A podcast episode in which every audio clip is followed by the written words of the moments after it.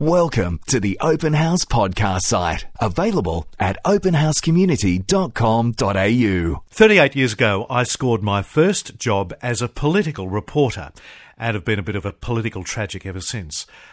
I don't think I've ever seen the level of despair and disconnection with politicians and the political system as we're seeing now. Not even through the demise of the Whitlam government and the dark days of probably every Prime Minister since, because they all go through their tough times. My next guest has, in a way, discovered the holy grail that could end all the despair, fix the political system, and enable politicians and the public to reconnect, if only. Just a few days ago, as we posted on our Open House Community Facebook page, Labor hero Bill Kelty entirely agreed. It's a simple five letter word so foundational to relationships and our public and private life. Though if you watch our politicians at work, you'd hardly know it. The word is truth. Thomas Jefferson, one of America's founding fathers and the third US president, once said, Honesty is the first chapter in the Book of Wisdom.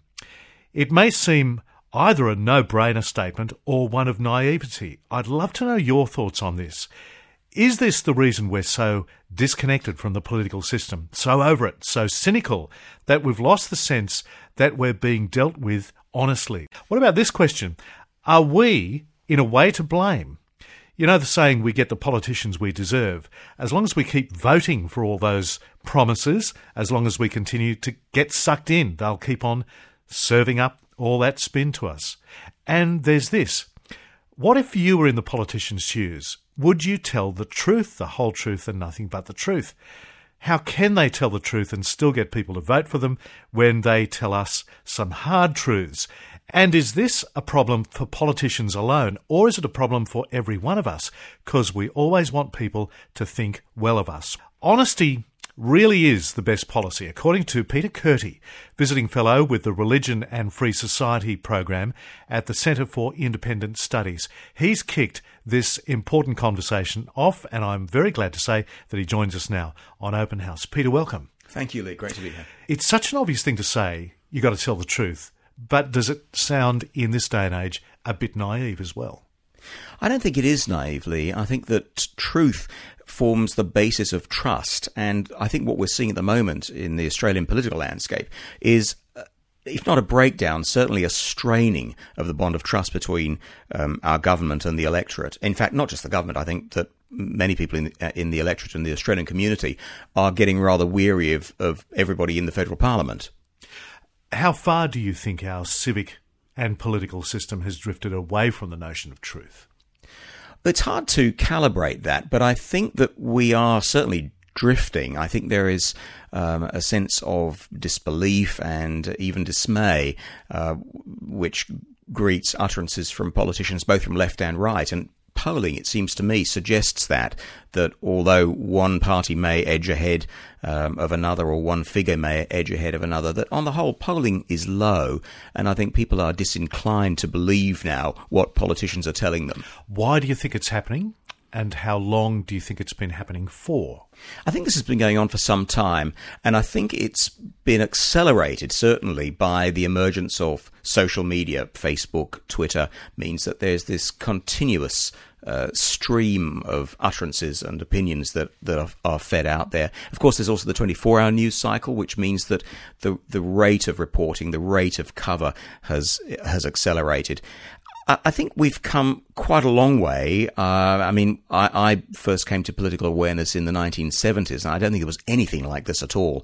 So my sense is that it's probably been taking place over the last 15 to 20 years. It could be that you still could tell the truth on the 24 hour news cycle, even though you have to say it endlessly. What is it about the pressure of the 24 hour news cyclone, as, as some call it now. I'm not a journalist, and you might be better placed to answer that than me. But, you know, as a, as a member of the public, I, I would venture to say that the pressure to fill the 24 hour news cycle, 24 hour news channels with content means that journalists, commentators are always looking for something new, for a new angle. And so they put spokesmen, they put party leaders, they put political figures, trade union leaders, employers associations under pressure to comment and formulate opinions. And I think there's a certain amount of pressure that comes from the media to maintain an output of comment. Because we all love the gotcha moment. Well, we do. And I do too. I mean, it's fun. and it's entertaining and it makes for compelling coverage. But the consequences of that um, include, I think, a, a sense over time that what we're seeing is simply some form of entertainment. Is it as much what you say, whether you tell the truth or not, as how you say it? I think, in my view, that's one of Julia Gillard's problems that a person like, say, John Howard, Paul Keating, Bob Hawke never had. I think that's an important point, and I think that our political leaders do have to take great care with the way in which they present themselves before the microphones and the cameras. So demeanour is important. But that's been going on for a long time. I mean, Margaret Thatcher, when she came to office in 1979 in Britain, very soon uh, was being coached in the use of her voice, and her hair changed, and her dress, were, her, her clothing was adjusted to make her look more attractive, more sensitive, more appealing. So I think the kind of political makeover has been going on for a long time. I think that's largely because how people appear uh, is very important in determining their overall standing in the community. Thinking right back now to 50 years or so ago, when uh, when the famous Nixon and Kennedy televised debates were taking place for the presidential election, and Nixon appeared in a light grey suit and appeared unshaven. Kennedy was in a dark suit, looked crisp decisive and fatal for Nixon. Yes. There's an interesting book that's been exploring this very question by an American social scientist, Charles Murray. What's he saying in his book? Well, Murray is appealing for a great civic awakening, and in his book, Coming Apart, which came out at the beginning of the year, he's really calling America back to an awareness of what he identifies as the four foundational virtues, and those virtues are industriousness, because there's that determination to, approve, to improve one's lot. He speaks about honesty, which he would say is essential if the market economy is to flourish. He argues that marriage is a foundational virtue because it's the foundation for stable family and social life. And he argues that religiosity is a founding value because it's the basis for moral virtue, which in turn is the basis for uh, healthy functioning government. And also, I think, because it, it forms the basis of healthy civic engagement. And the interesting thing is, as you listed those four arenas, I'm thinking, yes, every one of those has to be undergirded by truth. Every one. Yes, I think that's right. I think truth is a very important part of the social fabric of civil society. When there is a sense that people are being untruthful, or when truth is absent in conversations or negotiations or transactions, then I think the fabric for all kinds of social life does begin to disintegrate. Charles Murray, it's interesting, identifies a hollowness at the core of the political system. That's how he puts it. It's interesting that the ABC Hollowmen series had that very title. It was all about political minders and spin. Yes, it's ironic, really. That's what Murray says. He take, he says that the absence of truth or the absence of trust is a symptom of the hollowness at the core of our society. He's talking about the United States, but I think that there are lessons that we can learn uh, from his observations as a sociologist there. But it is a bigger problem than politics. It does encompass the media but it does encompass all of us. As I said in the intro, we all love people to think well of us even if we tell a little white lie or represent ourselves as something that we're not quite. In a funny sort of way, I think that the heightened use of social media, the heightened use of the internet, a heightened awareness of the issue of privacy and confidentiality means that there is a certain pressure to be open and transparent in one's dealings because accountability can be immediate. And I think that's part of the problem going back to politicians why politicians are so careful and why we get the sense that what they are saying is so guarded because they know that any slip can be uh, traced back to them, and then the media have one of their notorious gotcha moments. And John Howard used to talk about the, the, you know this gotcha culture. I think in commercial life, I'm just thinking about the way in which you might book airline tickets over the internet. There's a there's a sense that because of the competitiveness of the airline industry, that companies do have to deal openly and honestly. You have to know that you can get your money back. You have to know that customer service is responsive. You have to know that a whole range of options are open to you as a customer if it's to enjoy the confidence of the customer because the way in which information flows so rapidly means that reputations can unravel in an instant. Yes. On Open House, we're with Peter Kurti, who's a visiting fellow with the Religion and Free Society program at the Centre for Independent Studies. Peter, on the question of religion, how much has the world, albeit perhaps in the past, been influenced by the centrality of truth in the Christian tradition, the words of Jesus, the place of truth in the Bible? Well, Jesus has given us, or the words of Jesus as recorded in the New Testament, um, have given us the golden rule, the idea of doing unto others as you'd have done uh, unto you. It's not quite how St. Luke puts it, but more or less that idea of reciprocity in uh, in personal relationships.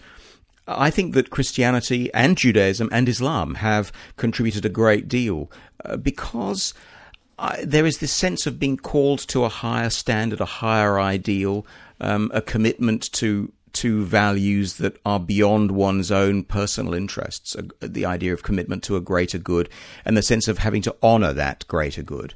So I think religion has actually contributed a great deal, and I think that it's one of the reasons why religiosity, going back to Murray, is identified as being an essential part of the glue of civil society. Is it too cute to say, well, as our society has drifted from matters of faith and religion, that this is one of the elements that's been at play in our lack of regard for the truth. Well, I don't think that society actually has drifted from uh, from religion as such. I think that in Australia we are a bit wary of institutional religion, and Australians don't like to be told by institutional institutional religions how they're supposed to live and what they're supposed to do. I don't think we like the sense of being told how to make decisions. But I get a very strong sense that Australians are quite profoundly religious. That is to say, religious at a, at a deep level. There is a sense of connection. There's a sense of spirituality. I hear the word spirituality used a lot by people who don't go anywhere near a, church yes. or a synagogue or a mosque. So I, I don't know that in our society we have drifted far from religion, although clearly all churches um, are facing, in the Christian tradition, are facing issues of decline, or many are. Is this recoverable, do you think? Are we able to retrieve the truth, turn the clock back? Well, it's interesting you ask that because in, in Britain, uh, Demos, which is a left of centre think tank, has just released uh, a report called Faithful Citizens, which is really calling uh, for politicians on the left to be alert to the kind of social capital that they can harness from religious religious believers and religious supporters. That is, to say, people who are who describe themselves in one way or another as religious. So I think that whilst critics might say, and I, I would be inclined to agree with this position, that this report is in danger of politicizing religion, I do think there's a recognition that religious standards are a means whereby political leaders can be recalled to a certain standard of truth, left or right. I don't think it, it's about party politics at all, but I think that the, the, the kind of integrity that religious people themselves exhibit in their lives can be um, can be, if not a model, certainly an example to to political leaders, albeit imperfectly. But you don't have to be religious to tell the truth. Yes, certainly, albeit imperfectly. Uh, and that the churches themselves will be the first to recognize that in many ways they have failed at times in their lives to uh, to maintain those high standards. So certainly imperfect. But Christianity has woven into it the idea of redemption and forgiveness and moving beyond imperfection to renewed opportunity and renewed chance. So I think there's, there's always hope. That'd be a good lesson for the media. Forgiveness and tolerance. Yes, it would. I think that sometimes it will be good to see the media being slightly easier when politicians make genuine mistakes um, people on the left and on the right say things that they shouldn't say. They they make observations, they make asides, and because there's a microphone everywhere, um, they get caught. It happened to Gordon Brown in in that famous comment that he made. It happened to Bob Hawke. It happened to Tony Abbott. It happens to most of them, and I think that the media does, if I may say so, grind away at this and make far more of it than I think the average Australian having a, a, drink in the pub might. I'm sure you're right about that. Let me put this to you, though. What if a few home truths were told by our political figures? Julia Gillard, for instance. I've been wrong for sticking with Craig Thomson for so long. Yes, I am worried about the polls. Wayne Swan, yep, the budget surplus is purely political. I want to show people that I can handle money and it probably won't be achieved. Tony Abbott, you know what, the carbon tax won't be anywhere as bad as I've been saying. Is that disarming honesty really going to work in the hearts and minds of people like us in voterland? That's a really good question. I feel sorry for them, I must say, as a journo. I do feel sorry for them. I feel a lot of compassion for politicians. I mean, I think that they choose to go into that arena and they choose to live their lives in that way, and therefore they must accept the consequences of doing so. But I, I have the highest regard for anybody in whatever political party, for anybody who commits themselves to public life and foregoes opportunities in areas like law or commerce or, or whatever. They, they go into public life. The rewards are very uncertain. It's very unforgiving and they work very hard. Is it too late? I, I don't know. I think that if Julia Gillard, to take your example, were to come clean with the Australian people. Tell the truth. and I don't mean that in a partisan no, way. Neither do I. No. I, I, think it's too late, probably, because it's gone on for too long. Could somebody make a clean break? Yes. I think that successive leaders try to do that. Tony Blair tried to do it when he came into office in 97 in Britain, but very soon got himself caught up in the in the media cycle. I think when Kevin Rudd became prime minister, there was a there was a, a real sense that he wanted the Labour Party to be uh, the Labour government to be to set a new standard. But then he got caught up in the relentlessness of the 24-hour news cycle. So I think it's it's difficult for political leaders to break free. I, I, would like to think that they could. I don't think they can do it mid-term. I, I, don't think that any of the present cabinet could suddenly say, "Look, you know what, people, we were wrong about this." Let's we see the that. real Julia. I mean, I, I, I don't think that would work yeah. now. So you need a clean skin, who I would say has to come with a sense of authority, with a sense of self-confidence, or confidence, maybe ultimately even in God, a sense of authority, a sense of strength, and a sense of authenticity. I think that's right. Somebody who's actually very, really comfortable in their own skin. I mean, I think it, in the case of Julia Gillard, without wanting to dwell on this uh, unnecessarily, I think that the the big issue for her from the outset of her time in the lodge was the way in which she came to office. If she'd won an election and become Australia's first woman prime minister in a clean, clear, decisive victory at a general election, it would have been kind of different. But she was on the back foot having to defend what had happened from the very first, and then went to the country, got a very slender majority, cobbled something together, and governed with a, with a sense that pragmatism rather than principle needed to carry the day. Do anything you can to keep in office, to keep the numbers. And commentators like Dennis Shanahan and The Australian have been um, quite assiduous about pointing this out, I think. Yeah. Peter Kurti, it's been a very absorbing conversation, not just because I'm a political tragic. I'm really interested to uh, hear what our open house listeners have to say on this. Thank you so much indeed. Thank you, Lee. It's been great. We hope you enjoyed this open house podcast. Thanks to Christian Super and Real World Technology Solutions. To hear more from Open House, visit openhousecommunity.com.au.